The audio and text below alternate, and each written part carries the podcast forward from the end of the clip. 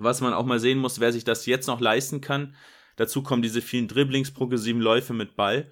Ähm, und weil du gerade die Überleitung von Milan gemacht hast, mache ich sie direkt wieder zurück. Er ist der Spieler, der eigentlich jetzt bei Milan auf der Zehnerposition fehlt.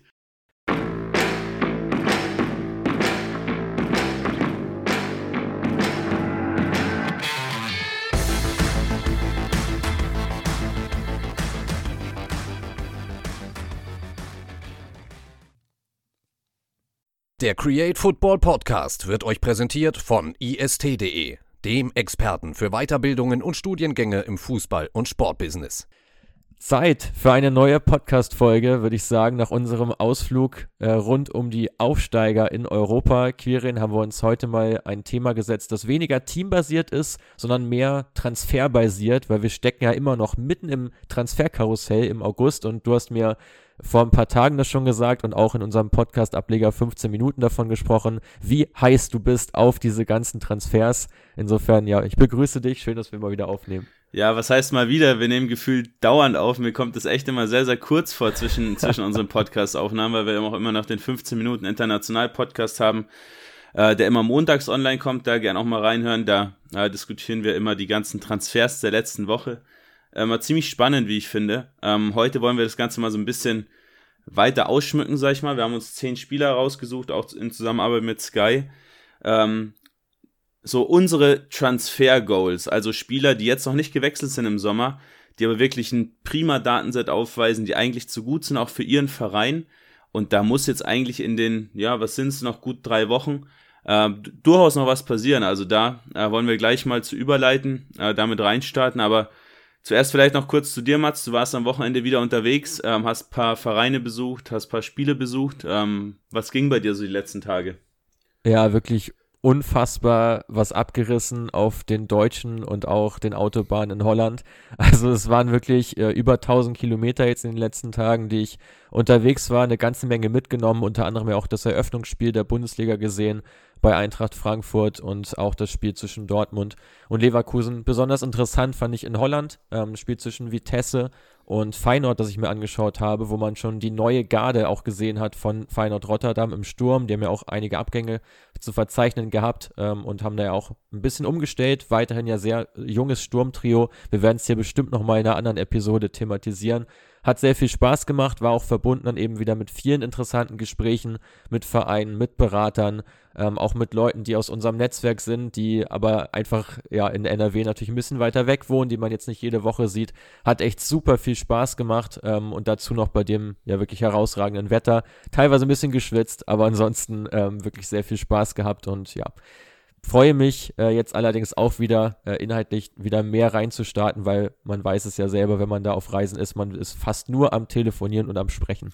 Genau, und aktuell sehr, sehr viel zu tun, wie man sich denken kann, bei uns im Transfersommer. Ich bin jetzt auch am Wochenende nochmal ein paar Tage in Dänemark, ähm, auch da wieder mit Meetings verbunden. Ähm, auch da soll es sehr, sehr warm sein, freue ich mich auch schon drauf. Habe mich da schon auf minus 10 Grad und Schneesturm eingestellt, äh, bei euch da im Norden. Ähm, Nee, aber soll tatsächlich auch recht warm sein und wird bestimmt auch wieder eine coole Erfahrung. Ähm, gerade im Ausland Spiele zu sehen, ist für uns sehr, sehr wichtig, kann man auch da nochmal dazu, äh, dazu erwähnen, weil es eben, ja, gerade diesen Zusammenhang, wie wird in bestimmten Ligen Fußball gespielt, in bestimmten Ländern Fußball gespielt, ähm, ist schon immer ziemlich wichtig zu sehen, wie ich finde.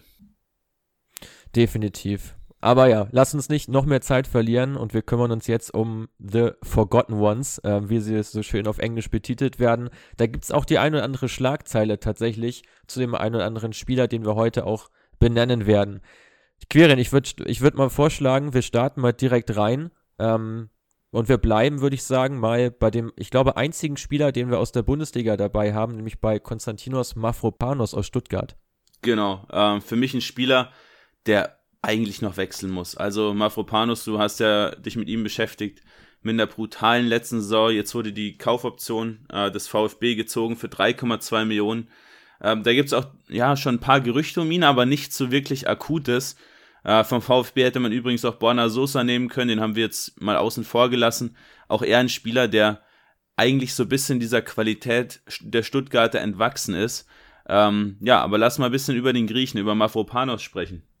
Ja, du hast die geringe Ablöse ja schon angesprochen. Die kann noch etwas ansteigen um bis zu 1,8 Millionen. Aber ich finde im Gesamtpaket auch ein unglaublich ja, preiswerter Deal für den VfB, gemessen daran, dass er ja seinen Marktwert auch gesteigert hat auf hoch auf 15 Millionen, auch vollkommen zu Recht. Was ich bei ihm sehe, warum ich auch glaube, warum es gar nicht so diese ganz, ganz vielen heißen Gerüchte um ihn gibt, ist einfach, dass er jetzt ein bisschen im Schatten stand von Nico Schlotterbeck in der letzten Saison, der ja auch ein ähnliches Profil so erfüllt mit seinem ja doch sehr vorwärtsverteidigenden Charakter, ähm, sehr aktiv, sehr robust im Zweikampf, sehr stark auch äh, in der Balleroberung dieselben Attribute hat Mafropanos auch, nur hat er eben mit Stuttgart nicht die Saison gespielt, die Freiburg gespielt hat und läuft deswegen aus meiner Sicht auch schon noch immer noch ganz schön unterm Radar. Ja, sehe ich auch und natürlich diese äh, Dreierketten-Thematik, das ist auch immer ein wichtiger Punkt, gerade wenn du so schaust, äh, in Spanien zum Beispiel sehr, sehr wenige Teams mit Dreierkette, auch in, ähm, in Italien nicht so viele Teams, die eine Dreierkette spielen und da hat man bei Vereinen immer wieder dieses Risiko im Kopf, hm, der Spieler hat jetzt viel Dreierkette gespielt, kann der denn Viererkette spielen? Ja. Ähm, und dazu kommt, dass er eben auch ein Rechtsfuß ist. Rechtsfuß generell natürlich deutlich häufiger. Und wenn du dann siehst, zum Beispiel Teams wie West Ham, die ja interessiert waren, die haben sich dann zum Beispiel mit einem Naif Agert verstärkt, einen Linksfuß, den sie gar nicht im Team hatten, und haben trotzdem jetzt noch ein paar Rechtsfüßer, also diese rechte Innenverteidigerposition in der Viererkette ähm, ist halt auch die, die, glaube ich, am meisten besetzt ist und auch am stärksten besetzt bei den meisten Teams. Das stimmt und dazu kommt ja noch, dass Mafropanos, wenn sie Viererkette gespielt haben, eben häufig als Rechtsverteidiger aufgelaufen ist, also gar nicht auf seiner angestammten Position, was wiederum vor allem ja damit zusammenhängt, dass er ein enormes Tempo mitbringt. Also um die 36 km/h wurden bei ihm in der Spitze gemessen. Ein ja, ein absoluter Topwert in der Bundesliga. Man hat jetzt einen Sanchez gesehen, der noch einen Ticken schneller war, der jetzt auch für viel Geld zu Sporting Lissabon gewechselt ist.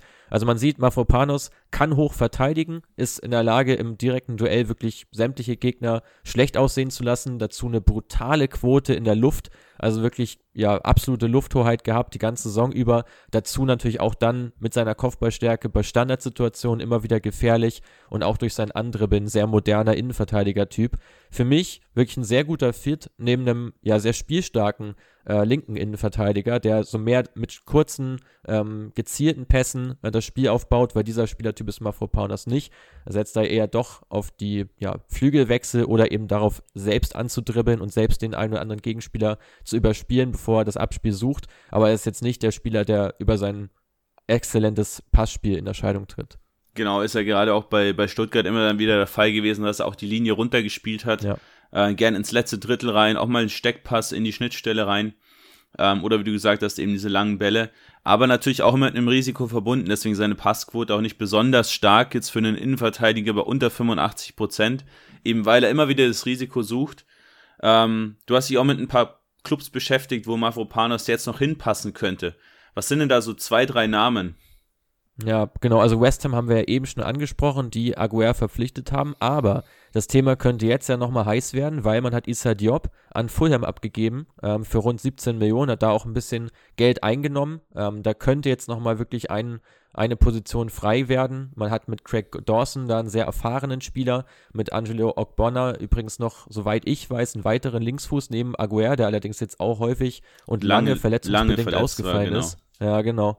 Insofern, das könnte ich mir vorstellen, dass West Ham nochmal noch mal akut wird. Ansonsten sehe ich vor allem Sevilla weiterhin als sehr, sehr guten Fit. Äh, man hat sich dort mit Macau verstärkt, nachdem man ja seine Top-Innenverteidigung abgegeben hat mit Diego Carlos und äh, mit Jules Condé, sind ja beide gegangen. Ansonsten wirklich nur Karim Rekik im Kader, also nur zwei Innenverteidiger. Am nächsten Wochenende ist Ligastart, also man ist da chronisch unterbesetzt, hat einen hohen Bedarf und der Fit, finde ich, passt besonders gut, weil man hat ein enorm spielstarkes zentrales Mittelfeld.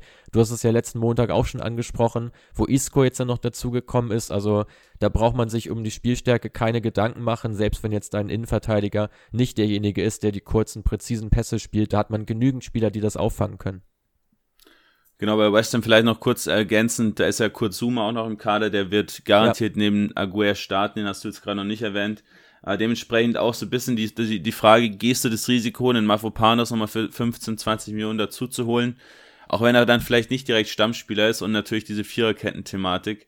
Ähm, Sevilla finde ich auch einen super Fit. Ähm, Macau ja auch ein ja, ziemlicher Büffel, Also wäre schon eine ziemlich robuste Innenverteidigung, für mich auch wahrscheinlich die robusteste der ganzen La Liga. Ähm, da hat man wirklich einen großen Bedarf und du hast gesagt, mit Joan Jordan, mit Isco, mit Rakitic, ähm, aber selbst mit so einem Thomas Delaney wirklich viel Passstärke im Zentrum. Ähm, und ein Verein, der vielleicht noch offen werden könnte, weil wir da auch schon mal drüber gesprochen haben, äh, ist die AC Fiorentina. Ähm, Milenkovic da auch möglicherweise noch vor einem Abgang, hängt vielleicht auch so ein bisschen mit der Skriniar-Thematik mit Paris zusammen, dass Milenkovic dann zu Inter wechseln könnte. Da wäre dann eben auch dieser rechte Part in der Dreikette frei in Florenz, ähm, sodass man da auch nachlegen müsste und Mavropanos da auch super reinpassen würde. Genau, das ist auch der dritte Verein, der bei mir exakt so auf der Liste steht. Können wir damit abhaken. Hast du schon mal schön vorweggegriffen. Ein letzter äh, Hinweis noch jetzt in der Sevilla-Thematik, was ich auch sehr interessant fand. Macau hat bei Galatasaray auch immer den linken Part gegeben, der Innenverteidigung. Ist aber Linksfuß. Bedeutet, ist auch Linksfuß, be bedeutet auch hier gerade so dieser rechte Part äh, für Mafropanos da definitiv frei, auch Rekik ja Linksfuß. Ähm, ja, hier auf jeden Fall gute Möglichkeit. Vom einen Innenverteidiger zum nächsten queren. Wir springen mal eine Liga weiter, nehmen Tempo auf und springen nach Frankreich ähm, zu Facundo Medina. Ja, einer meiner absoluten Lieblingsspieler. Ich bin ja generell so ein Fan dieser kleinen, bissigen Innenverteidiger. Ähm, dazu noch aus Talleres gekommen, aus Argentinien, auch ein Verein, den ich sehr, sehr schätze durch diese ganzen, ja, eher unbekannteren Talente, die aber eine hohe Qualität mitbringen. Medina 1,84 groß, äh, sehr, sehr aggressiv gegen den Ball. Ähm, wirklich so ein, ja, fast schon so ein kleiner Terrier. Ähm, schmeißt sich da in sämtliche Duelle auch in der Luft gar nicht so schlecht. Aber seine höchste Qualität, Mats, ich habe es schon so oft vorgeschwärmt, äh, sein Passspiel nach vorne, sein progressives Passspiel. Nur Guardiol hat in den Top 5 Ligen in der letzten Saison mehr Vorwärtspässe als Innenverteidiger gespielt als Facundo Medina. Und das ja gemessen daran, dass Guardiol vermutlich insgesamt auch mehr Pässe gespielt hat, oder? Durch den höheren Ballbesitzanteil genau, von genau. Leipzig. Genau, bei Medina waren es aber trotzdem fast 70 pro 90 Minuten, was auch ein unfassbar hoher Wert ist für ein Team wie Lens, die ja wirklich nicht über unfassbar viel Ballbesitz kommen, sondern auch gerne mal über so eine Umschaltaktion. Dreierkette, dann sehr starke Wingbacks. Jonathan Klaus ist da zu nennen, der Ex-Bielefelder, der nach Marseille gewechselt ist. Äh, die linke Seite von Lens war aber gar nicht so offensiv stark, dementsprechend äh, Facundo Medina auch gar nicht mit so einem hohen XG-Build-Up-Wert, der jetzt anzeigen würde, okay, durch seine Pässe sind extrem viele Torchancen entstanden. Ähm, aber trotzdem hat er diese Seite brutal penetriert, immer wieder auch das zentrale Mittelfeld aus der Innenverteidigung als aufbauender Innenverteidiger angespielt, mit Ducouré, mit Fofana, die da ganz stark profitiert haben. Und natürlich auch so ein Jonathan Gradit zum Beispiel, der den zentralen Part gegeben hat, auch ein Kevin Danso in der Innenverteidigung von Laws, die ja komplett rausgenommen wurden aus dem Aufbauspiel, was auch gar nicht so schlecht war, weil sie das nicht so gut können. Was sind aus deiner Sicht so die Punkte, warum Medina jetzt noch nicht gewechselt ist? Also was, was schlägt da so, was spricht da vielleicht auch gegen ihn oder warum hat sich noch kein Top-Club da so stark für interessiert? Ja, schwer zu sagen. Medina für mich auch ein sehr, sehr moderner Verteidiger, weil er auch offensiv verteidigt, eben dieses Rausrücken, was du auch bei Mafropanos gerade angesprochen hast, dazu sehr, sehr temporeich und eben Linksfuß. Aber Premier League, du hast jetzt ja schon gesehen, wie Manchester United da geflamed wurde für diesen Transfer von Lisandro Martinez, der ja auch ein recht ja. kleiner Innenverteidiger ist, auch wenn er nochmal 5, 6 Zentimeter kleiner ist. Aber die Physis ist schon bei ihm schon natürlich ein Punkt, die ein bisschen zu kritisieren ist. Ähm, dazu hast du in La Liga, wie ich vorhin schon gesagt habe, kaum Teams, die eine Dreierkette spielen. Quasi kein Top-Team mit Dreierkette. Das heißt, auch hier, ja, fehlt dann natürlich als Argentinier spricht der Spanisch, fehlt dann aber ein Team, wo er wirklich auch den Part in der Dreikette einnehmen könnte, weil Viererkette sehe ich bei ihm ehrlich gesagt nicht. Ähm, Deutschland, dafür wird er vermutlich zu teuer sein. Frankreich gibt es nicht so wirklich ein Team, was auch eine Dreierkette spielt als Top-Team. Also bleibt eigentlich nur Italien. Ähm, und da habe ich auch meine zwei, meine zwei Teams her, ähm, die ich mhm. für Medina auf jeden Fall in den Ring werfen würde. Zum einen die AS Roma, ähm, aktuell keinen Linksfuß in der Innenverteidigung. Man spielt eine Dreikette unter Mourinho, spielt sehr aggressiv gegen den Ball. Ibanez hat da häufig den Part als linker Innenverteidiger eingenommen, aber der hat zum einen keine besonders gute Passqualität äh, und zum anderen immer wieder Stellungsfehler hinten drin. Die müssen da definitiv nachlegen und der zweite Verein ist äh, Atalanta Bergamo, die ja eigentlich fast nur Spieler verpflichten, die auch Italienisch sprechen. aber natürlich fast jeder Argentinier ist eigentlich ein spanisch sprechender Italiener äh, durch die Kolonialgeschichte. ähm, also Medina spricht auch Italienisch, was ich so in meinen Recherchen rausgefunden habe. Ähm, ja, und da hat man eigentlich auch nur einen Linksfuß in der Innenverteidigung, Palomino, der aber aktuell wegen der Dopingsperre raus ist. Also auch hier wichtig nachzulegen und diese Umschaltqualität mit progressiven Pässen, die sowohl die Roma als auch Atalanta haben möchte, äh, ist durch Medina absolut gegeben.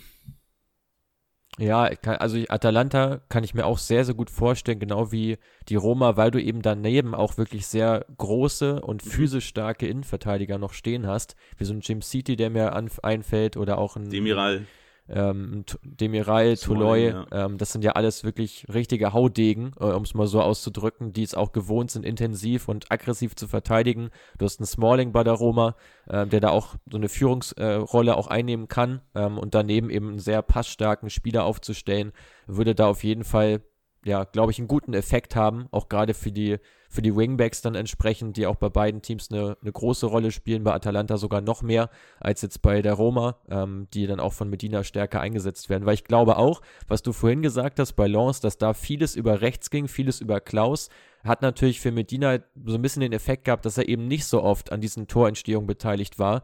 Wenn sich das jetzt ändert und das Team halt ausgewogener über beide Flügel angreift, ähm, denke ich, dass ähm, auch er da nochmal einen Schritt nach vorne machen kann. Perfekt. Zwei von zehn Spielern abgehakt, Mats. Direkt zum nächsten weiter. Die Nummer 10 von Feyenoord, Rotterdam, Orkun Kötschü. Äh, du hast Feyenoord am Wochenende gesehen. Kötschü hat aber nicht gespielt. Äh, stattdessen so ein Mix aus Timber und Schimanski auf der 10. Ähm, ich bin mir ziemlich sicher, dass du schade fandest, weil es ein ziemlich cooler Spieler ist, den wir, glaube ich, beide äh, recht stark feiern. Ähm, auch einer, der eigentlich noch wechseln müsste. Teilweise war mal West Ham dran, jetzt ist aktuell äh, RB Leipzig dran. Äh, Kütschü gerade noch so ein bisschen verletzt, aber nur eine leichte Verletzung, die jetzt einen Wechsel nicht blockieren sollte. Ähm, ja, was macht den Nationalspieler der Türkei aus? Genau, also anders als bei Marcos Senesi, der ja nicht im Kader stand, weil er schon mal Medical war, bei den Cherries und ja nach Bournemouth gewechselt ist, so wie auch schon von uns äh, angesprochen in den letzten Episoden. Ähm, so war es bei Kötschü vor allem seine, seine Verletzung, weswegen er da jetzt nicht im Kader stand ja, ich war schon ein bisschen enttäuscht, weil ich echt ein Riesenfan geworden bin im Verlaufe vor allem der letzten Saison. Davor war es ja schon auch ein Spieler, der immer ein paar Schwankungen in der Leistung drin hatte. Sehr weit, er auch erst 21 Jahre alt, darf man bei ihm, finde ich, nie vergessen, weil man das Gefühl hat, immer er ist, ist schon reifer oder wirkt auch schon reifer in seiner ganzen Spielanlage. Ein extrem passstarker, Dirigent habe ich ihn mal getauft im zentralen Mittelfeld, der über viele Schnittstellenpässe kommt, auch einen sehr hohen Expected Assists Wert hat, äh, bedeutet er liefert qualitativ hochwertige Vorlagen, dazu beidfüßig stark, also wirklich technisch auf höchstem Niveau unterwegs. Ähm, was ich so ein bisschen als Downside sehe äh, auf seiner Seite, ist so sein Tempo, weil das einfach nicht das Allerhöchste ist. Er ist jetzt kein Spieler, der besonders antrittsschnell ist oder eine hohe Beschleunigung auch mitbringt und auch in der Balleroberung. Er ist solide, aber er ist auch eben keine Spitzenklasse. Und das sind, glaube ich, so die beiden Elemente, weswegen ich zum Beispiel glaube, dass die Premier League für ihn absolut kein Thema ist momentan, ähm, weil es da an einigen Punkten einfach noch äh, noch mangelt. Ja, Physis bei ihm dann auch bei der Premier League ebenso wieder ein Problem wie auch bei äh, Medina in meinen Augen. Ähm, wie siehst du ihn denn generell? Siehst du ihn als Zehner oder siehst du ihn so als offensiv starken Achter oder vielleicht sogar als tiefen Spielmacher auf der Sechs? Ich glaube, ähm, dass er so variabel ist, weil bei Feyenoord hat er jetzt ja auch eigentlich verschiedene Rollen eingenommen, je nachdem welches, welches Match aber auch anstand. Du hast gegen tiefstehende Gegner gespielt, okay, dann ist er mehr derjenige, der sich auch ein bisschen weiter vorne aufhält und der auch den letzten Pass spielen kann. Genauso aber auch, dass er ein bisschen tiefer agiert und von hinten das Spiel beruhigt oder auch mal einen Konter einleitet. Alles Qualitäten, die er mitbringt. Für mich kommen auf jeden Fall aber Ballbesitzmannschaften ganz klar in den Fokus. Ähm, auch wenn Feyenoord in der Saison ja auch hin und wieder ähm, Umschaltaktionen hatte über die schnellen Flügelspieler. Ich glaube aber, dass es Kötschü mehr liegt, äh, eben aus einer geordneten, aus einem geordneten Spiel heraus, äh, Spielaufbau heraus zu kombinieren. Wenn man jetzt so ein bisschen mal in die Clubs reinspringt, ähm, die da Interesse haben oder die in Frage kommen können, fangen wir ruhig mal an mit Leipzig, die ja, wo es ja verbrieft ist, dass Interesse besteht oder bestand. Für mich passt es nicht da man jetzt ja auch schon zu viele kreative offensive Mittelfeldspieler hat, mit einem Soboschlei, mit einem Forsberg, mit einem Dani Olmo, auch ein Kevin Campbell, der aus einer tieferen Position herauskommt, die kommen alle voll über ihre Passstärke. Ähm, dazu hat man mit Leimer und Schlager momentan noch zwei Spieler, die auch große Startambitionen ähm, haben. Ähm, Haidara noch dahinter. Also für mich passt Leipzig momentan nicht. Zum einen, weil du ein Überangebot hast und zum anderen, weil jetzt dieser Kauf von Timo Werner auch diesen Fokus noch viel stärker auf die Umschaltaktion liegt, legt, ähm, als es vorher jetzt der Fall war. Und ich glaube, dass er da nicht der richtige Spielertyp für ist. Wie siehst du es? Ja, mit seinen, mit seinen neuen Vorlagen jetzt in der letzten Saison hast du ja schon diese Passqualität auch in die Tiefe immer wieder gesehen, äh, gerade auch auf die Flügel. Das war ja schon ein sehr, sehr entscheidender Punkt, auch so ein Sinistera, das war ja schon so eine Hot Connection, den er da immer wieder auch steil geschickt hat. Also ich glaube nicht, dass ein Werner-Transfer da äh, einen Kötschü-Transfer kaputt machen würde, weil ich auch glaube, dass ein Kötschü diese Pässe in die Tiefe auch in der Bundesliga auf dem Niveau hinbekommt. Ähm, aber wie du schon richtig sagst, ein Kunko hast du jetzt auch noch nicht angesprochen, der kommt ja auch noch dazu. Ähm, du hast so viele Spieler in diesem Offensivbereich bei Leipzig, die überhaupt mal spielen müssen. Dann dazu kommt, dass man jetzt auch noch, ja, noch stärker über die Flügel auch agieren wird, weil du ja einen äh, Raum dazu geholt hast, diese Connection Guardiol-Raum wird da auch sehr, sehr spannend in der neuen Saison. Andere Seite auch Hendrich soll immer mehr eingebunden werden. Also geht der Fokus auch so ein bisschen aus dem Zentrum raus. Ähm, ja, und da hast du schon recht dass du dann ja mit einem Kütschü dir eigentlich nochmal mehr das Zentrum dicht machen würdest und da eigentlich keine richtige Rolle für ihn da ist. Ja, vor allem, weil du eben auch mit Wingbacks agierst und eben diese klassischen Flügelstürmer gar nicht hast, mhm. wie du sie jetzt bei Feyenoord ja über die ganze Saison hinweg hattest in ihrem 4-3-3-System oder auch meinetwegen auch 4-2-3-1. Du hast immer klare Flügelspieler gehabt.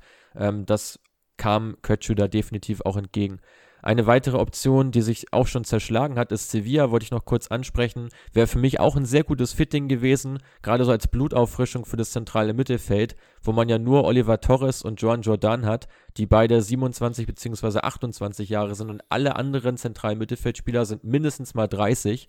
Ähm, also da hat man eigentlich gar, keinen, gar keine jungen Spieler gerade im Kader, die man auch selber ein bisschen ranführt oder weiterentwickelt. Das hätte für mich auch sehr viel Sinn ergeben, ihn dazu zu holen, auch um eben diese kreativen Momente mehr herbeizuführen, weil das ja auch eine große Schwäche war von Sevilla im letzten Jahr. Das haben wir auch schon ein paar Mal analysiert.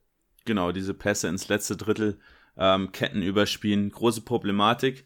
Äh, lass uns ein bisschen Tempo aufnehmen, hau noch mal ein, zwei Clubs raus, wo du Kötschi jetzt sehen würdest. Genau, also ich sehe zum einen, ähm, sehe ich als Option Olympique Lyon, äh, wo ja Aouar momentan noch im Gespräch ist, dass der den Verein verlässt, auch bei Paqueta. Kommen wir ja später nochmal zu, drauf zu sprechen, gibt es große Gerüchte um einen Abgang. Das könnte ich mir vom Spielerischen her sehr gut vorstellen, äh, da es auch eine Mannschaft ist, die mit vielen Tempowechseln agiert unter Peter Bosch, da auch diesen Passfokus äh, sehr, sehr groß schreibt äh, und man da auch ja finde ich, ein sehr, sehr gutes Match hat. Darüber hinaus Napoli, gerade auch bei einem Abgang von Fabian Ruiz, äh, der auch noch den Verein verlassen könnte. Dort hat man ja durch die Abgänge von Koulibaly und Insigne schon sehr viel an Spielstärke im, im Passspiel verloren. Ähm, Gerade die neuen Innenverteidiger im Aufbau ordentlich, aber eben nicht unbedingt fürs Übergangsspiel geeignet, wo man auch einen klaren Verbindungsspieler zwischen Abwehr und Angriff definitiv braucht. Für mich sogar gegen kleinere Teams auch in der Kombination mit Fabian Ruiz sehr gut denkbar im zentralen Mittelfeld. Vielleicht spielt da auch der Abgang von Zielinski, der im Raum spielt, noch eine Rolle, um dort nochmal aufzurüsten und das Spiel nochmal ein bisschen anders auszurichten. Eine weitere und für mich auch die beste Option ist für mich Lazio Rom weil er ideal in diesen Sarri-Ball reinpasst. Lazio hat im zentralen Mittelfeld keine absoluten Topspieler, außer Sergej Milinkovic-Savic, der aber auch ein völlig anderer Spielertyp ist als klarer Achter äh, und Richtung Box-to-Box -Box tendierend. Ähm, würde hier sehr, sehr gut reinpassen. Viel ähm, kommt, Napoli, äh, kommt Lazio ja übers Passspiel äh, und dort eben auch ja, in die entsprechenden Zonen. Ich glaube, Kötschü auf Immobile, das könnte eine sehr, sehr spannende Kombi sein äh, für die beiden. Für mich Lazio mit das beste Fitting momentan. Ja, gerade weil Luis Alberto ja unter Sari auch nicht unbedingt gefragt ist, auch jetzt deutlich in die ja. Jahre gekommen ist. Ähm, und ich sehe auch, dass Alberto plus Kötschi zusammenspielen könnten tatsächlich, wobei man ja mit Marcos Antonio jetzt auch nochmal diesen Abräumer geholt hat. Ähm, aber finde ich, finde ich sehr inter äh, interessant. Du hast gerade schon Napoli angesprochen, da würde auch mein nächster Spieler, um es direkt mal vorbei, äh, vor, vorauszugreifen, ganz gut hinpassen. Äh, und zwar Noah Lang. Ähm, ein sehr, sehr antrittstarker Akteur, der eigentlich ein gelernter linker Flügelspieler ist. Charakterlich wohl nicht der leichteste zu sein scheint. Ähm, aber diesen, dieser Antritt, diese Beweglichkeit, ähm, mit seinem schmächtigen Körper, tiefer, tiefer Körperschwerpunkt. Ähm, großartige Technik, macht wirklich Bock, den Jungen anzusehen. anzusehen. Ja, definitiv. War jetzt ja auch Part von dieser herausragenden Saison vom FC Brügge, die dann ja am Ende noch gekrönt wurde mit dem späten Meistertitel, als man noch vorbeigezogen ist an Royal Union. Und er war der ja zusammen mit Charles de Kettelare, der sich jetzt ja Milan angesprochen hat, so der ja Kreativspieler äh, im, im, im Angriff äh, von Brügge und hat ja auch gerade Borussia Dortmund da ganz schön gefordert. Da erinnere ich mich auch noch an das eine Spiel, wo Lang da wirklich groß aufgezogen hat ähm, total spannend. Äh, was macht ihn außerdem noch aus? Warum ist er gerade für Napoli so interessant?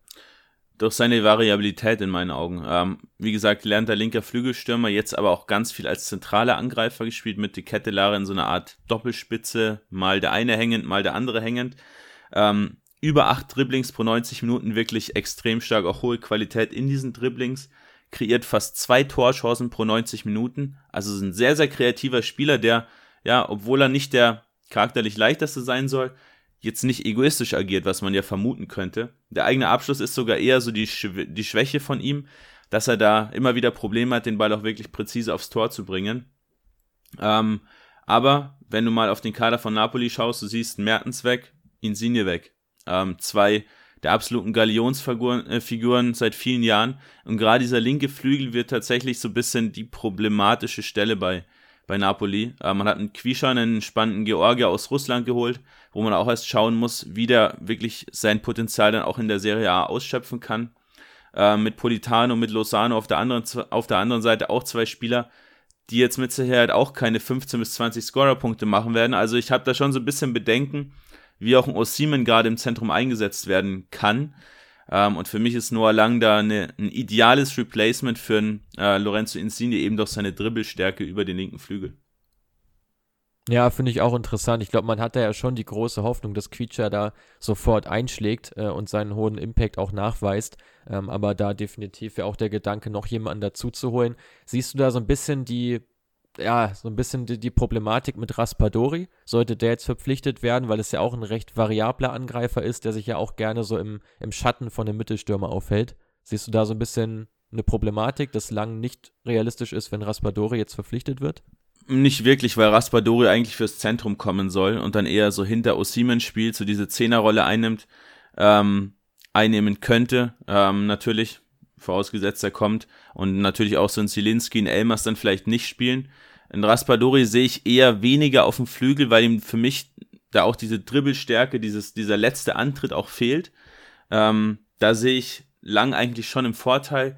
Dazu auch Borussia Dortmund und Manchester United, die auch beide auf den Flügeln Probleme haben, dort wirklich Einzelaktionen zu kreieren. Ähm, da sehe ich ihn bei beiden tatsächlich auch, also wäre auch eine, eine spannende Option. Und äh, was wir erfahren haben, dass Chelsea wohl mit einer Doppelspitze plant, auch hier als einen von zwei variablen Angreifern, dann wieder im Zentrum, ähm, wäre für mich auch eine spannende Option. Ja, kann ich mir auch gut vorstellen. Gerade auch bei Dortmund, wie du schon sagst, man hat sich da jetzt ja wirklich fürs 4-2-3-1 entschieden, was ich auch ein bisschen überraschend finde, um ehrlich zu sein, wo du ja auch eigentlich kaum gelernte Flügelspieler im Kader hast, noch einen, einen Hazard am ehesten und einen Bino Gittens, aber gerade da mit einem Lang nochmal nachzulegen, ja, würde ich auch auf jeden Fall sehr, sehr spannend finden. Die Kombination zu Napoli, das noch kurz abschließend, hier sind wir uns ja nicht ganz einig, auch in den letzten Tagen schon nicht gewesen. Ich bin der Meinung, dass Elmas ähm, da eine große Rolle spielen wird in der neuen Saison, als so der Zehner, Spielmacher, der so ein bisschen eine andere Rolle dann hat als Insigne, weil er eben nicht über den Flügel kommt. Aber für mich wird es der Spieler sein, der bei Napoli den Großteil der Chancen kreiert und auch gerade für einen Quietscher, für einen Osimen häufig auflegen wird. Ich sehe Raspadori da ehrlicherweise noch nicht und sehen da auch eher in so einer anderen, variableren Rolle vielleicht sogar auch mal über den Flügel kommt. Aber wir werden es beobachten und wir werden da bestimmt noch mal das ein oder andere Mal drüber sprechen, aber das noch mal kurz als Abschluss zu Napoli.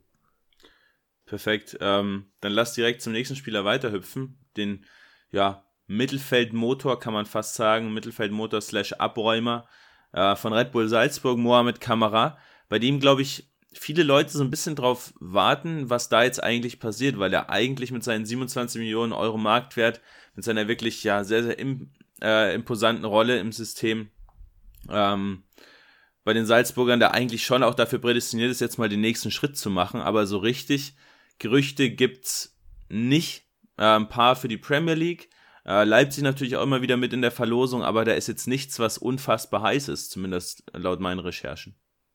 Genau, ich habe da auch ein bisschen recherchiert. Ich würde mal starten, erstmal kurz den Spieler vorzustellen, gerade für diejenigen, die ihn vielleicht noch nicht so stark auf dem Schirm haben. Äh, Kamara ja mit, mit vielen Ballaktionen gesegnet, mit 23 Millionen, ja der wertvollste Spieler der österreichischen Bundesliga. Klarer Achter, klarer Box-to-Box-Player, für mich so ein Nabi Keita 2.0, ähm, weil er da schon in eine sehr ähnliche Richtung tendiert. Auch stark über den Antritt kommend, ähm, wird dadurch häufig gefoult, dass er gerade in, in, diesen Aufdrehmomenten nach Ballgewinn ähm, da doch häufig nur per Foul zu stoppen stoppen ist. Dazu geht er auch gerne offensiv ins 1 gegen 1, was ganz typisch ist ja für so einen Spieler, der den Ball durchs Mittelfeld trägt äh, und da auch viele Meter macht und das Spiel nach vorne ähm, treibt. Was ich am interessantesten finde bei ihm, dieser Punkt Pressingmaschine, wie er auch gerne betitelt wird, weil er dort einfach eine brutale Effizienz hat von 39 Prozent. Ist ein wirklich sehr, sehr starker Wert zum Vergleich. Kein Mittelfeldspieler der Premier League hat in der letzten Saison so eine hohe Effizienz aufgewiesen. Klar muss man jetzt ansprechen, die Ligenvergleichbarkeit ist hier nicht besonders gegeben von der österreichischen Bundesliga rein in die Premier League, aber trotzdem kann man das mal so ganz gut als Referenz mitnehmen.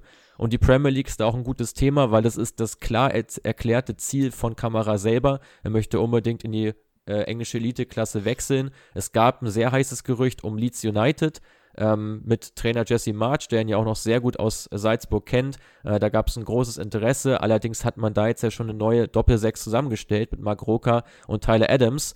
Ähm, dennoch für mich ja, weiterhin eine gute Option eigentlich, weil er hat klare Sta Stammspieler-Avancen. Wenn er bei, zu Leeds wechselt, ein gute, gutes Fitting mit dem Team. Leeds ja die Mannschaft mit den meisten Druckaktionen nach Ballverlust äh, in den Top 5 Ligen Europas in der letzten Saison schon. Es wird sich jetzt unter Marsch nicht groß ändern. Ähm, auch diese Spielweise passt da wirklich exzellent. Ich könnte mir weiterhin vorstellen, dass wenn jetzt der Saisonstart bei Leeds nicht nach Wunsch, Wunsch verläuft, dass man mit einem Kamera nochmal nachlegt und dass der sich auch gegen einen Adams oder Roca ähm, perspektivisch für mich durchsetzen wird. Ja, sehr spannend. Ähm, gerade so diese Rolle von einem Roker wird da ja eigentlich schon eher so als tiefer Spielmacher gesehen. Ja. Da sehe ich Kamera nicht unbedingt. Ähm, da würde ich dann auch eher davon ausgehen, dass er dann Adams auf die Bank verdrängt. Äh, wie siehst du Kamera denn generell? Siehst du ihn als Sechser? Siehst du ihn als Achter? Finde ich bei ihm ganz schwer zu, zu definieren, weil er schon sehr, sehr viele Bälle auch erobert. Aber trotzdem, gerade durch seinen Offensivdrang, für mich jetzt kein klarer Abräumer ist. Nee, klarer Abräumer nicht. Also ich sehe da zum Beispiel, wenn er jetzt mit Adams zusammenspielen würde, was ich mir auch vorstellen könnte, dass es funktioniert, weil für mich Adams noch der spielerische, ähm, spielerisch herre Part ist von beiden, dann wäre für mich Adams dieser tiefe Spielmacher, der aber auch im Pressing äh, mit Stärken äh, agiert und Kamara wäre für mich ein offensiver, offensiverer Sechser. Ähm, aber für mich jetzt auch trotzdem kein Achter, weil ich glaube, wenn er in eine stärkere Liga wechselt, zu einem stärkeren Team, dann wird er da an Offensivstärke erstmal ein bisschen einbüßen und sich eher so auf seine größten Stärken besinnen. Und die liegen ganz klar in diesem Pressing-Fokus, äh, in dem Tragen des Balles eben durchs Mittelfeld, aber dann auch eben den Ball abzulegen und eben nicht mit ganz vorzurücken, ähm, sodass er auch häufig dann eben hinterm Ball bleibt. Siehst du in Kameran einen möglichen Leimer-Ersatz in Leipzig? Ja, kann ich mir sehr gut vorstellen. Das Interesse von RB ist ja auch äh, dort verbrieft. Ähm, für mich auch das, das bessere Fit als jetzt unbedingt bei einem Kötschü, den wir eben schon angesprochen haben, ähm, gerade wenn Leimer geht oder so, sogar auch bei einem Abgang von Haidara, der ja auch weiterhin möglich ist, würde es für mich sehr, sehr gut passen. Für mich generell Kamera ein Spieler, der in intensive Ligen besser passt, ähm, als jetzt unbedingt in Ligen, wo eher spielerisch dieser Ansatz besteht. Also für mich Frankreich, Bundesliga oder eben die Premier League, ähm, so die besten Fittings, RB, ja, gerade bei einem Abgang eine heiße Adresse, aber ich glaube, wenn da jetzt keiner mehr wechseln sollte, dann wäre er da auch ja, ein Stück weit überflüssig tatsächlich. Hast du noch weitere Clubs auf der Liste für Mohamed Kamara? Genau, weitere Clubs. Ähm, Wenn sich das mit England nicht bewahrheitet, dann ist für mich Monaco denkbar. Ähm, vor allem bei einem Abgang von Fofana. Es wäre wahrscheinlich eher ein Vorgriff äh, auf einen Abgang, wenn man ihn jetzt schon verpflichtet, ein Jahr aufbaut äh, und dann ab 2023, wenn Fofana den Verein wechseln sollte, ähm, dann könnte das sehr, sehr gut hinhauen. Auch Monaco in einer sehr intensiven Spielweise, enorm viele Druckaktionen, äh, versuchen da ja auch immer wieder über die Flügel dann die Angriffe weiter vorzutragen oder eben schnell in die Spitze reinzuspielen, auf einen Ben Yedda beispielsweise kann ich mir sehr, sehr gut vorstellen, dass das gut harmonieren kann und auch finanziell machbar ist. Ansonsten in der Premier League am ehesten tatsächlich Everton ist momentan auch das heißeste Thema, das heißeste Gerücht rund um Kamara, gerade nämlich wenn der Transfer, diese Rückkehr von äh, Idrissa Gueye noch scheitern sollte. Ähm, da gibt es momentan stockende Verhandlungen, was man so aus England hört. Ähm, da ist Kamara so dieser Plan B momentan. Ähm, auch hier Everton tatsächlich ein Team mit sehr vielen Druckaktionen. Man mag es kaum glauben, trotz der wirklich schwachen Performance in der letzten Saison. Aber die Effizienz, das war halt das große Problem. Hier muss man sich steigern. Hier wäre eben Kamara auch ein passender Spielertyp. Für mich so ein bisschen die Gegenseite des Transfers. Man hat mit Alan, dem Brasilianer, ja schon jemanden im Kader, der auch sehr ähnlich agiert, also der auch recht kompakt ist, den Ball auch mal durchs Mittelfeld tragen kann, stark im Pressing ist, stark in der Balleroberung. Ähm, ob die beiden gut harmonieren, sei mal dahingestellt, aber Everton auf jeden Fall ein großes Thema. Sehr, sehr spannend. Ähm, dann lass direkt zum nächsten Spieler weiterspringen, würde ich vorschlagen, und zwar zu Jonathan David. Ähm, ein Spieler, der ja in aller Munde war, nachdem das Gerücht aufgetaucht war, dass der FC Bayern da dran sein soll, äh, fand ich ziemlich überraschend, was aber schon aus dem Punkt logisch erscheint, weil David einfach mit seinen 22 Jahren Marktwert von, ich glaube, 50 Millionen Euro zu den absolut gehypten Top-Talenten gehört und ja aktuell immer noch Berlin unter Vertrag steht und so richtig, ja, konkret wurde da in der Vergangenheit auch noch keine Transferverhandlung ich glaube auch bei ihm so ein bisschen das Problem, was auch Mafropanos hatte, durch die er doch eher ja, bescheidene Saison äh, der OSC Lille, dass er da jetzt noch keinen neuen Verein gefunden hat, weil seine persönliche Leistung war ja wirklich stark. Ähm, kannst auch gleich gerne noch mal ein bisschen was zu seinen Stärken erzählen. Für mich wirklich ein ganz, ganz spannender Spieler, auch in der vorletzten Saison schon äh, gewesen, da so ein bisschen im Schattenjahr gewesen von Burak Yilmaz, ähm, der da ja auch die größte oder die größere Rolle gespielt hat, noch als David. Ähm, jetzt in der Saison wirklich so auch ein klarer Leistungsträger gewesen,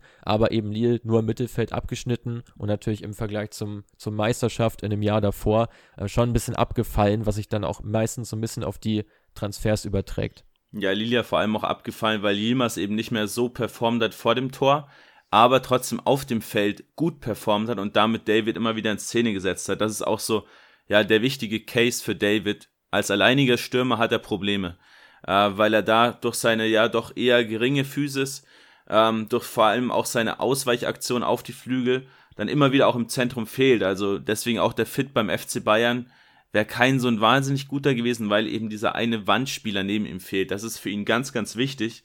Generell ein beidfüßiger Angreifer, sehr, sehr temporeich, ähm, technisch brutal stark, gerade auch im Strafraum mit einem sehr, sehr effizienten Abschluss. Also wenn er im Strafraum an den Ball kommt, dann zappelt es auch meistens im Netz. Ähm, hält sein Spiel überraschend einfach, also obwohl er ein hohes Tempo hat, geht er jetzt in kaum Dribblings, sondern versucht den Ball schnell wieder loszuwerden, sich dann wieder ja, mit seinen großen Schritten in die neue, bessere Position zu bringen. Ähm, und diese ja, progressiven Läufe eben immer in Richtung des gegnerischen Tors, eine gute Positionierung in der Box. Das sind so die Dinge, die, die David ausmachen. Und wie gesagt, Spiel einfach halten, wenig auch selbst kreieren mit dem Ball am Fuß, sondern dann vor allem auch abschließen, ähm, ist, eine, ist eine hohe Qualität.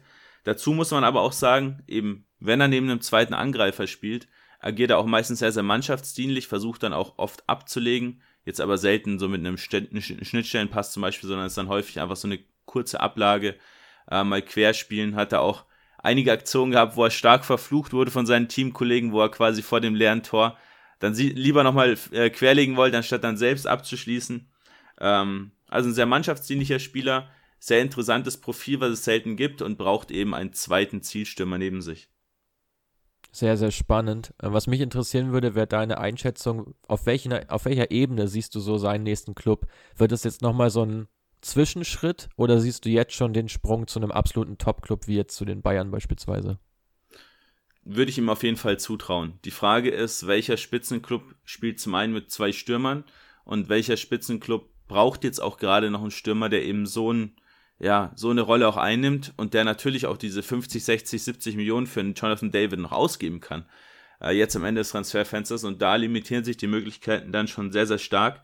Äh, vorhin schon angesprochen bei Noah Lang, Chelsea plant eine Doppelspitze. Da wäre auf jeden Fall der Case auch gegeben, wenn man zum Beispiel mit einem Harvards zentral spielt, dass man den Jonathan David super daneben stellen könnte. Zwei technisch starke Spieler, die sich gegenseitig dann auch ähm, Chancen kreieren, Bälle auflegen.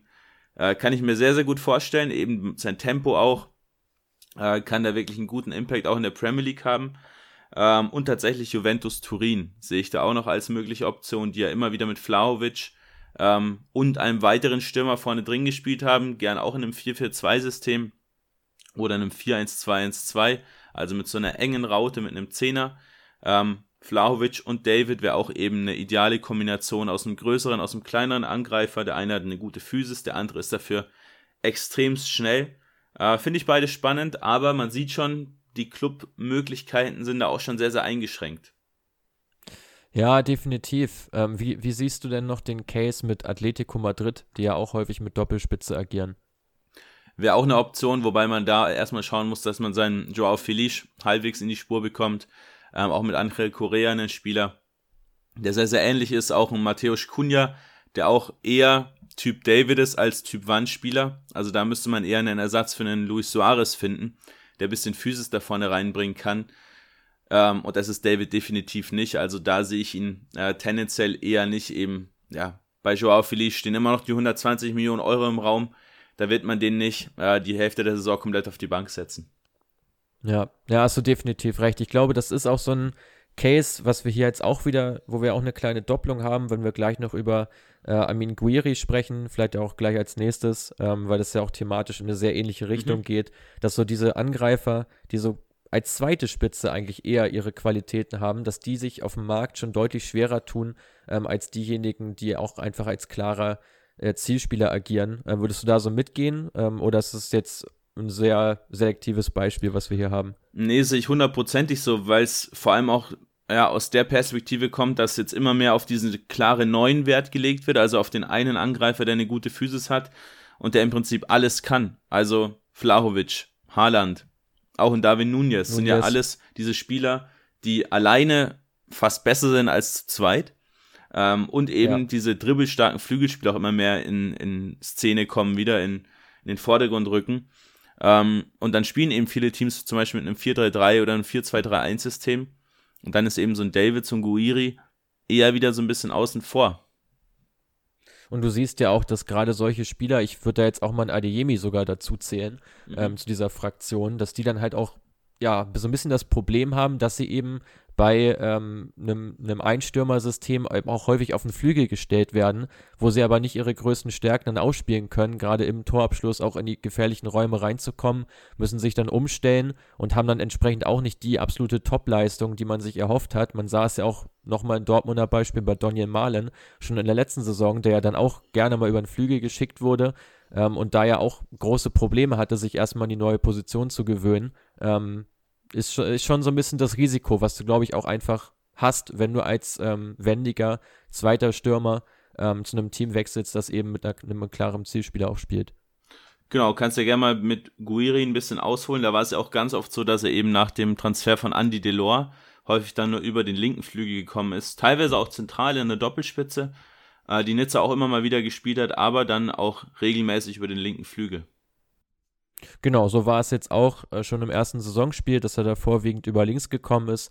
Ist eben auch ein Spieler, der sich gerne dem Zentrum so ein wenig entzieht, äh, um eben auch Tempo aufzunehmen, um sich außen den Ball abzuholen und dann eben auch mit ja, hoher Geschwindigkeit und einem starken Dribbling ja auch immer in der Lage ist, dann nach innen zu ziehen und auch Gegenspieler äh, auszuspielen. Ähm, ganz, ganz stark wirklich äh, in diesem offensiven 1 gegen 1. Ähm, sehr viele ja, progressive Läufe mit Ball, ähm, wo er auch wirklich Gegenspieler überspielt. Viele Torvorlagen, muss man auch dazu sagen. Dort wirklich ganz stark unterwegs, hat einen sehr hohen Expected Assist-Wert, gerade für einen Angreifer. Ähm, wirklich sehr auffällig, dass er auch da äh, gerne mal den Mitspieler sucht und auch da Leute in Szene setzen kann. Eine klare Eigenschaft, die eben dieser zweite Stürmertyp äh, auch ganz gut hat. Deswegen super einsetzbar eben in einer Doppelspitze.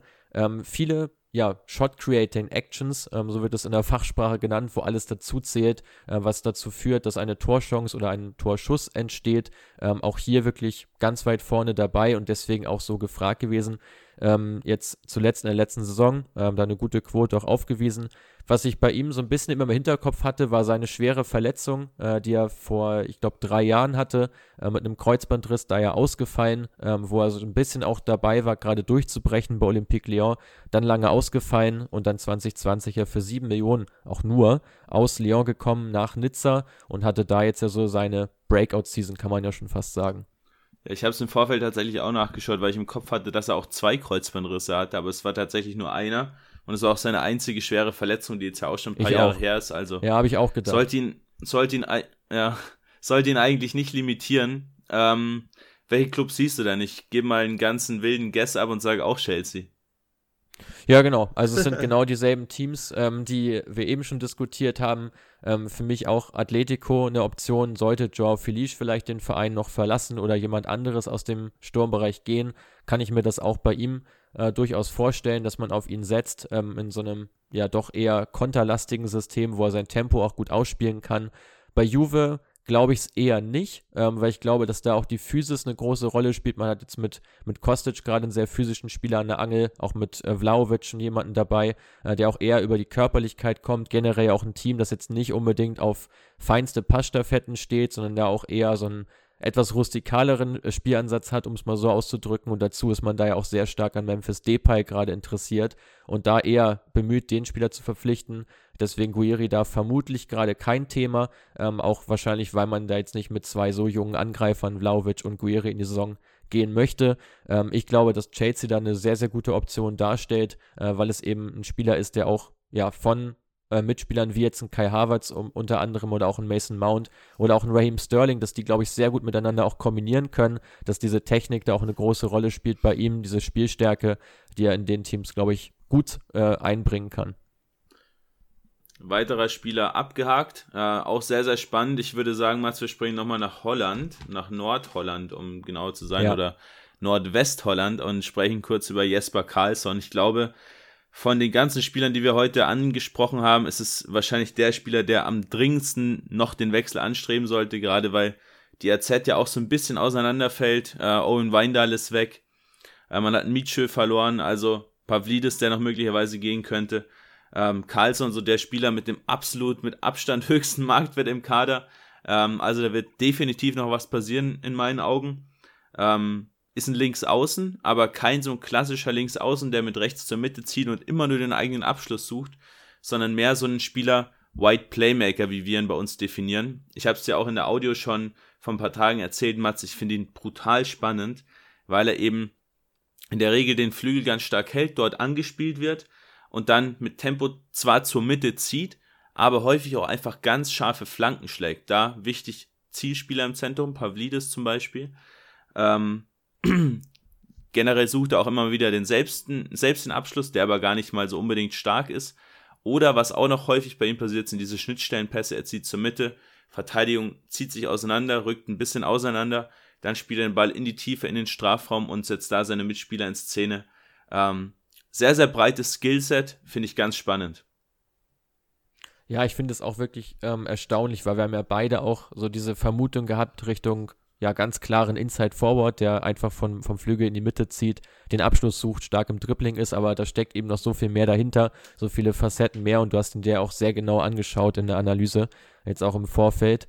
Ähm, ich finde, du hast es ja eben schon angesprochen, für, für dich der Spieler jetzt aus der Auflistung, der den Wechsel am dringendsten nötig hat, da gehe ich mit, zusammen mit, mit Kamara. Ich glaube, das sind so die beiden, die ihren Clubs wirklich am stärksten entwachsen sind.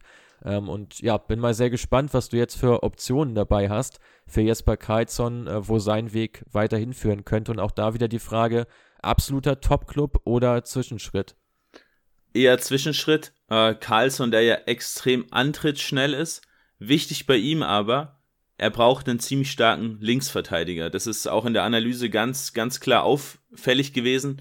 Ähm, mit Owen Weindal, den Kapitän bei AZ hinter sich gehabt, der jetzt zu Ajax Amsterdam gewechselt ist. Und Weindal hat ihn extrem stark unterstützt. Viele, ja, man sagt in der Fachsprache Overlapping und Underlapping Runs, also Hinterlaufen und dieses Vorderlaufen in die Tiefe.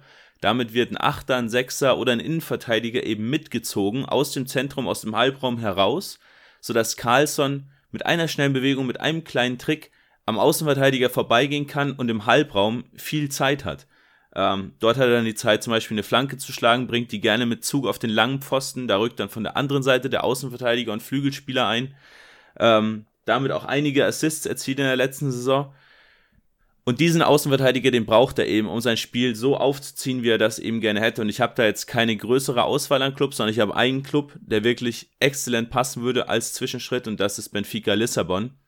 Ähm, jetzt mit einem neuen Trainer, mit Roger Schmidt, auch starker Flügelfokus, auch immer wieder Umschaltaktionen mit viel Tempo.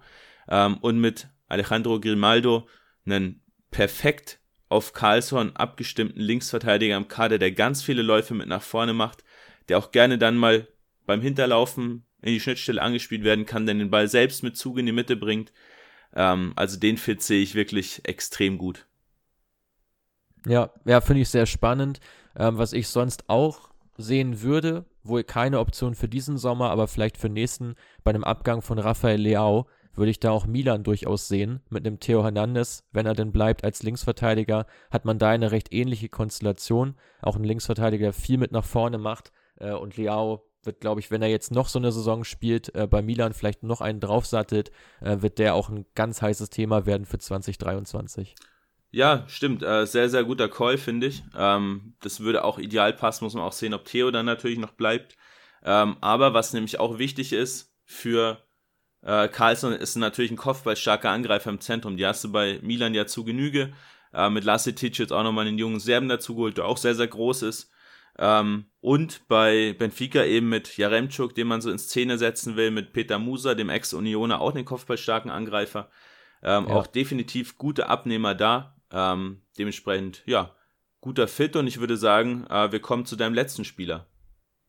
Genau, wir beobachten das bei Carlsson und springen nochmal nach Spanien, nehmen nochmal ein bisschen Tempo auf jetzt so zum Ende. Wir wollen ja auf jeden Fall unter einer Stunde bleiben.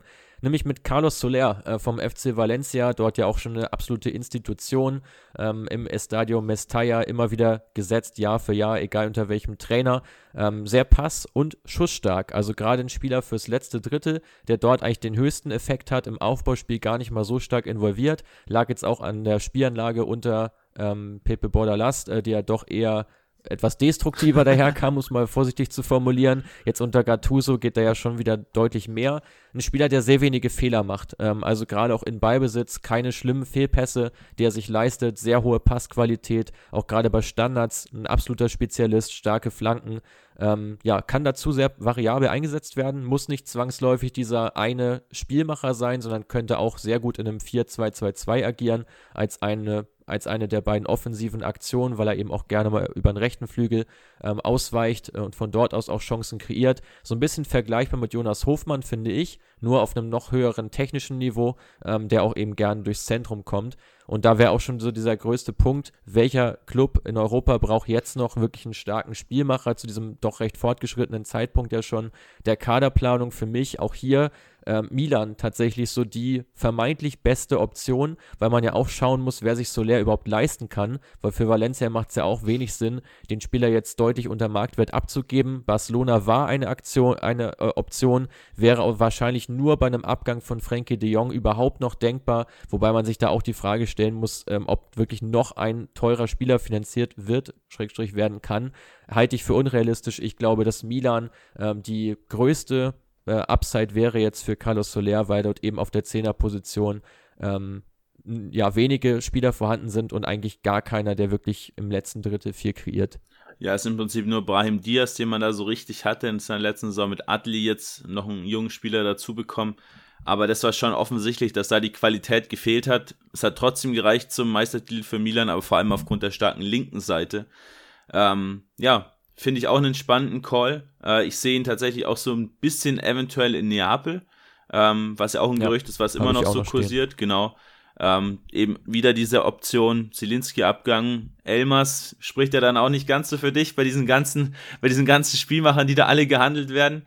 Ähm, wobei man auch da sagen muss, vielleicht auch eher Fabian Ruiz Ersatz ähm, als klarer Zehner, weil er eben so variabel ist, wie du richtig gesagt hast, und eben Chancenkreation oder eben Spielaufbau eigentlich beides verkörpern kann. Aber der wird es jetzt schon schwer haben. Für Valencia, entscheidender Sommer. Vertrag von Soler läuft nächsten Sommer aus. Kann man verlängern. Ja. Schwierig.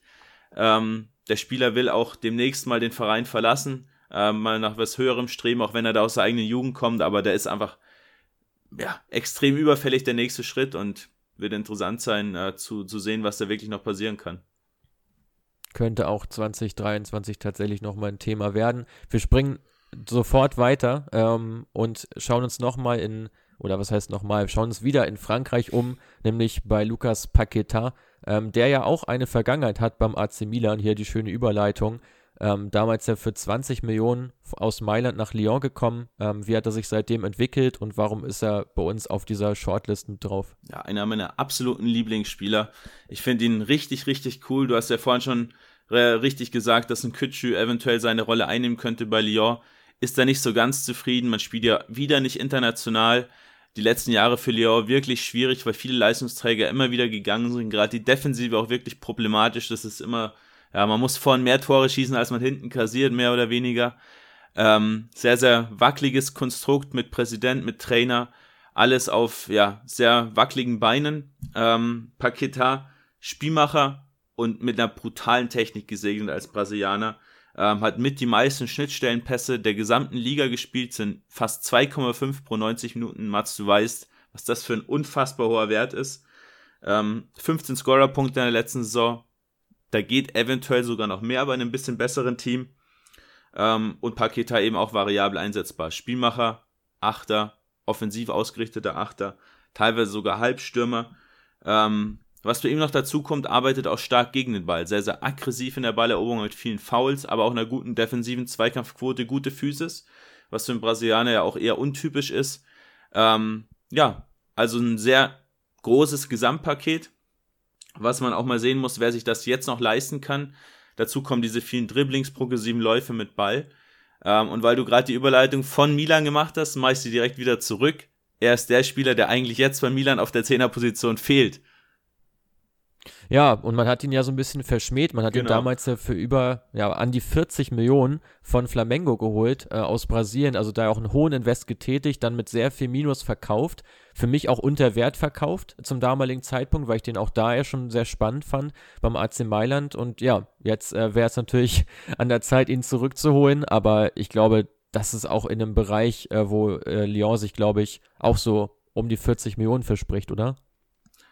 Ja, absolut. Also die Ablöse wird eine hohe sein. Äh, da gibt es auch nicht mehr so viele Clubs, die sich das leisten können.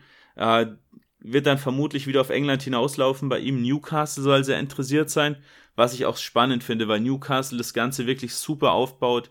Äh, mit spannenden Spielern, die Potenzial haben. Mit Bruno Guimaraes, ja schon Spieler aus Lyon geholt, der mit Paqueta da auch perfekt harmonieren würde und auf der 10 Almiron noch nicht so wirklich in Form. Ähm, seitdem man den aus Atalanta geholt hat, nicht wirklich eingeschlagen, nie wirklich so richtig angekommen.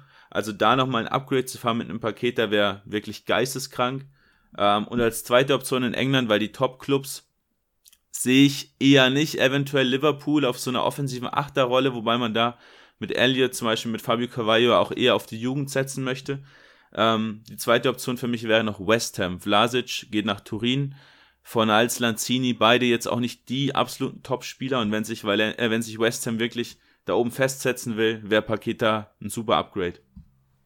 Kann ich mir gut vorstellen. Haben ja auch in der Europa League letztes Jahr, äh, ich glaube, im, war es nicht so, dass das Viertelfinale, glaube ich, war es, zwischen West Ham und Lyon. Da haben mhm. sich die beiden ja auch gegenübergestanden.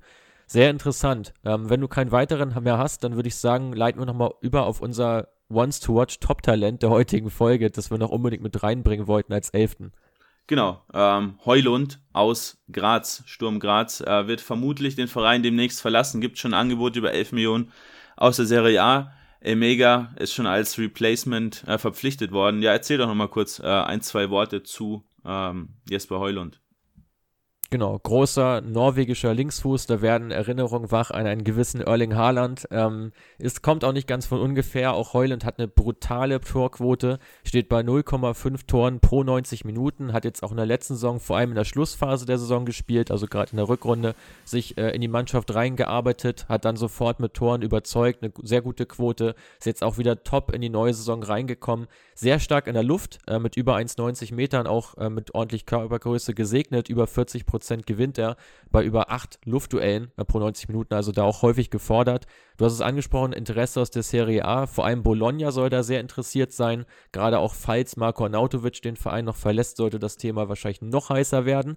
Und ähm, Club Brügge äh, soll wohl die andere Option sein. Die wollten ja eigentlich sich Moriki holen für den Sturm, das hat sich aber beim Medical zerschlagen, den er nicht bestanden hat, ist inzwischen nach Mallorca gewechselt. Ähm, also auch Brügge sucht noch einen Stürmer und da könnte Heulund, finde ich, auch eine super Rolle spielen, nachdem man jetzt ja Charles de Kettelare schon verloren hat und Noah Lang vielleicht ja auch noch geht. Perfekt. machen wir es rund. Äh, fast eine Stunde. Sehr coole Episode, hat mir viel Spaß gemacht, Mats. Die letzten Worte gehören heute dir. Ja, vielen Dank. Ähm, bleibt äh, gerne mal dran und schaut auch mal bei Instagram bei uns rein. Da gibt es auch immer wieder frische, neue Analysen bei adcritfootball-com. Schaut da gerne rein und dann hören wir uns beim nächsten Mal in zwei Wochen wieder und natürlich immer montags beim 15-Minuten-Update. Bis dann, ciao, ciao.